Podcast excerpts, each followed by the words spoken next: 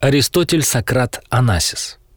Говорят, в Греции честолюбивые отцы до сих пор называют своих сыновей Аристотелями. Отнюдь не в честь великого философа, а в надежде на то, что их чадо будет походить на одного из самых прославленных греков двадцатого века, величайшего корабельного магната и миллиардера, неистового Аристотеля Сократа Онассиса. Однако пока никому из сынов Эллады не удалось повторить удивительную судьбу золотого грека. Аристотель Сократ Онассис родился в январе тысяча девятьсот шестого года в древнем греческом городе Смирна, в семье довольно зажиточных дилеров табака. Он рос очень способным мальчиком, с легкостью осваивал иностранные языки и быстро вникал в тонкости семейного дела. Когда маленькому Аристотелю было двенадцать лет, его мать умерла, и Сократ Онассис женился во второй раз. Впоследствии Аристотель признавался, что так и не простил ему второй брак.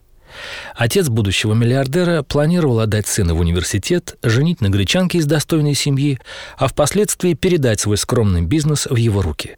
Однако судьба распорядилась иначе. В тысяча девятьсот двадцать втором году Смирну захватили турки. Почти половина греческого населения города была безжалостно перебита, а Сократ Онассис, как многие другие греки, был арестован и заключен в тюрьму. Все имущество семьи было конфисковано. шестнадцатилетний парень остался совсем один. Однако, благодаря старым связям, он наладил торговлю спиртным и вскоре сумел выкупить отца за двадцать тысяч долларов. Вместо родительской благодарности Аристотель получил хорошую взбучку. Сократ Онассис заявил, что сделка была неудачной и за его свободу переплатили. Оскорбленный Арий покинул родину. Беспомощный эмигрант с поддельными документами и сотней долларов в кармане начал свое восхождение с самого низа на самый верх в Буэнос-Айресе. Он был посудомойщиком в ресторане, уличным торговцем, монтером британской телефонной компании. Вскоре, заметив, что турецкий табак пользуется в Аргентине популярностью, Аристотель открыл собственную фабрику по производству сигарет. Турецкий табак поставлял ему отец, отношения с которым через некоторое время наладились. «Труднее всего заработать свой первый миллион», — говорил Онассис. Учитывая, что свой первый миллион Ари заработал уже к двадцати трём годам, некоторые биографы уверены, табачная торговля служила прикрытием для сделок с опиумом. Как бы то ни было, обороты компании увеличивались, состояние росло, и будущее молодого миллионера выглядело совершенно безоблачно. Однако в конце двадцатых годов греческое правительство приняло решение резко увеличить пошлины на товары, ввозимые из стран, не связанных с ней специальными торговыми соглашениями. Если бы Аргентина решилась на ответные меры, бизнес Онассиса мог рухнуть. Аристотель отправился улаживать дела в Афины. Добившись аудиенции у греческого министра иностранных дел, Онассис изложил ему свою концепцию развития греко-аргентинских отношений. Министр был настолько поражен визитом этого двадцатитрёхлетнего человека, что предложил ему статус чрезвычайного посла Греции. По другой версии, Онассис просто купил себе этот пост за весьма внушительную сумму. Как было на самом деле, сказать трудно, но факт остается фактом. Онассис стал дипломатом и с удовольствием использовал свои новые возможности. Полиция обвинила его в умышленной порче товара и получении незаконных страховок, а вскоре молодым дипломатом заинтересовалась и эф бэ эр. Но уголовному делу по злоупотреблениям дипломатической неприкосновенностью так и не был дан ход. Хитрый Онассис и дальше продолжал спекулировать служебным положением, приумножая капитал. Дипломатическая деятельность открывала перед Аристотелем совершенно новые деловые горизонты. Ему часто приходилось выступать арбитром в споре хозяев греческих кораблей с аргентинскими портовиками, так что он научился превосходно ориентироваться в тонкостях судоходства. К тому же он с детства обожал море. Давняя любовь и предчувствие громадных барышей заставили его действовать. Мировой финансовый кризис пришелся как нельзя более кстати. В тысяча девятьсот тридцать втором году, в разгар Великой депрессии, он стал скупать корабли по неправдоподобно низким ценам. Корабль, который лет десять тому назад обошелся владельцам в полтора миллиона долларов, теперь можно было купить тысяч за тридцать, а то и двадцать. Именно тогда и была заложена основа его будущего многомиллионного состояния. Несмотря на выгодные цены, Онассис серьезно рисковал. Во времена Великой депрессии торговля замерла, и его кораблям просто нечего было перевозить. Но Аристотель не раз говорил, что даже сломанные часы дважды в день показывают правильное время, и оказался прав. Уже через пару лет он обеспечил одному из своих кораблей первый заказ – перевозить через океан свежие номера британской Daily Mail. дела пошли в гору. Онассис торговался, заключал хитрые страховые сделки, придумывал нестандартные ходы и вводил в бизнес новые схемы. Однажды в порту Роттердама один из его кораблей под греческим флагом был задержан якобы по причине болезни кока. Греческий консул отказался дать согласие на разгрузку корабля, явно вымогая большую взятку. Тогда Онассис вылетел в Голландию и зарегистрировал тот же корабль под панамским флагом.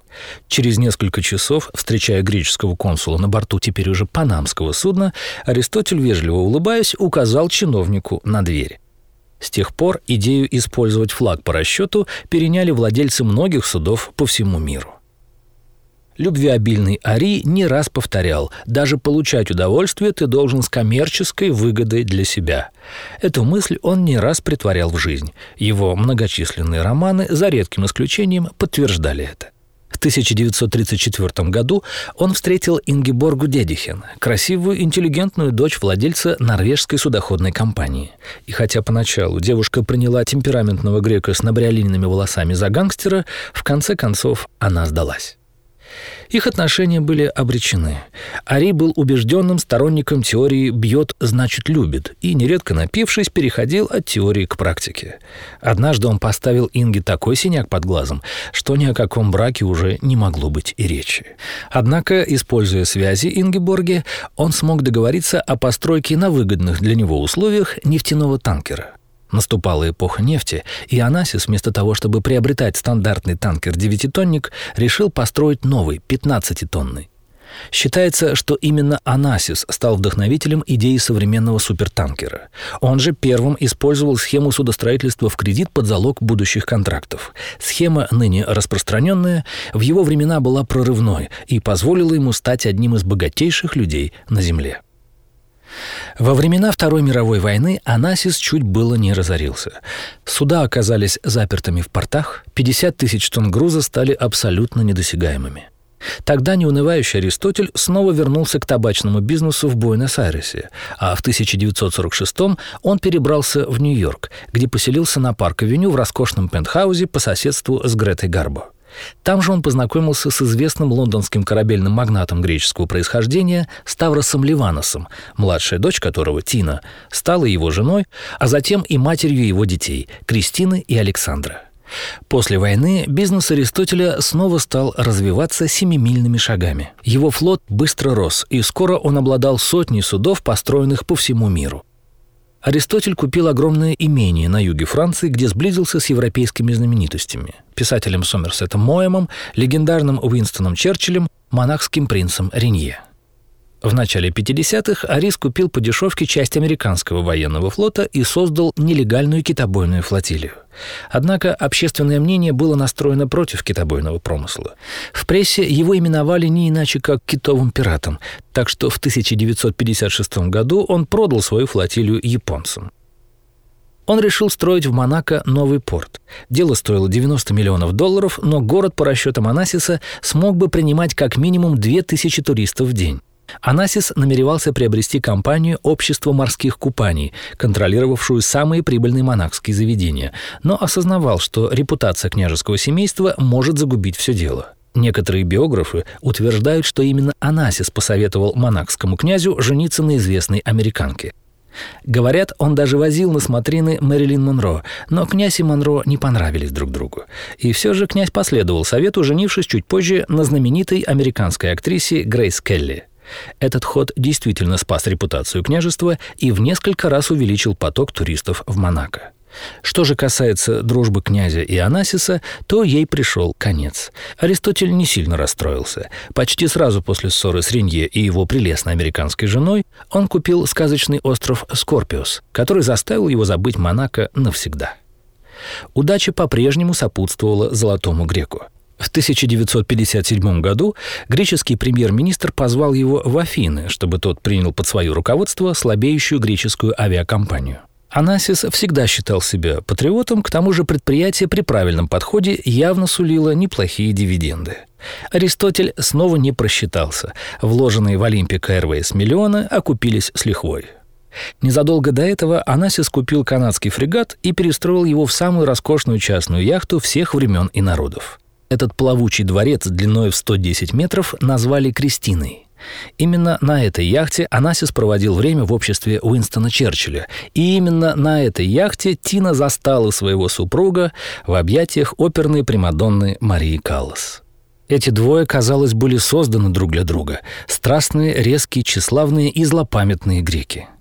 Онассис обожал Марию, а она совсем потеряла голову от любви. В результате их страстного романа преданный муж Каллас заработал нервный срыв, а Онассис надолго испортил отношения не только с Тиной, но и со своими детьми. Особенно ненавидел свою потенциальную мачеху, сын Александр.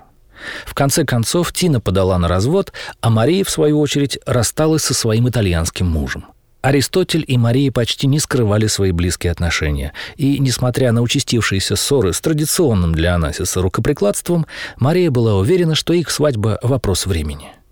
В тысяча девятьсот шестьдесят восьмом году Мария Каллас узнала из газет, что Аристотель Онассис женится на вдове президента США Жаклин Кеннеди. «Джон Кеннеди умер во второй раз», – писали газеты, упрекая вдову президента в практичности, а также в том, что она решила воспользоваться капиталами Онассиса, дабы обеспечить счастливую старость себе и будущее двоим детям. Это была самая неудачная любовная связь в жизни стареющего Ари. Джеки была ему никудышной супругой, хорошо справляясь с единственной функцией – растратой его денег. Онассис понял это почти сразу же и уже через несколько месяцев после свадьбы обивал пороги парижской квартиры Марии Каллас. Но Мария так и не смогла простить ему предательство. Она прокляла его, и проклятие сбылось. В тысяча девятьсот семьдесят первом году любимая дочь миллиардера Кристина убежала из дома и против его воли вышла замуж за сорокавосьмилетнего плейбоя-неудачника. А спустя два года в жизни Аристотеля случилась самая страшная трагедия. Единственный сын Александр погиб, разбившись на самолете. Спустя еще год от передозировки снотворного умерла его бывшая жена Тина. «В какой-то момент деньги становятся бессмысленными», — говорил Онассис незадолго до смерти. Сам Онассис не дожил до семидесяти.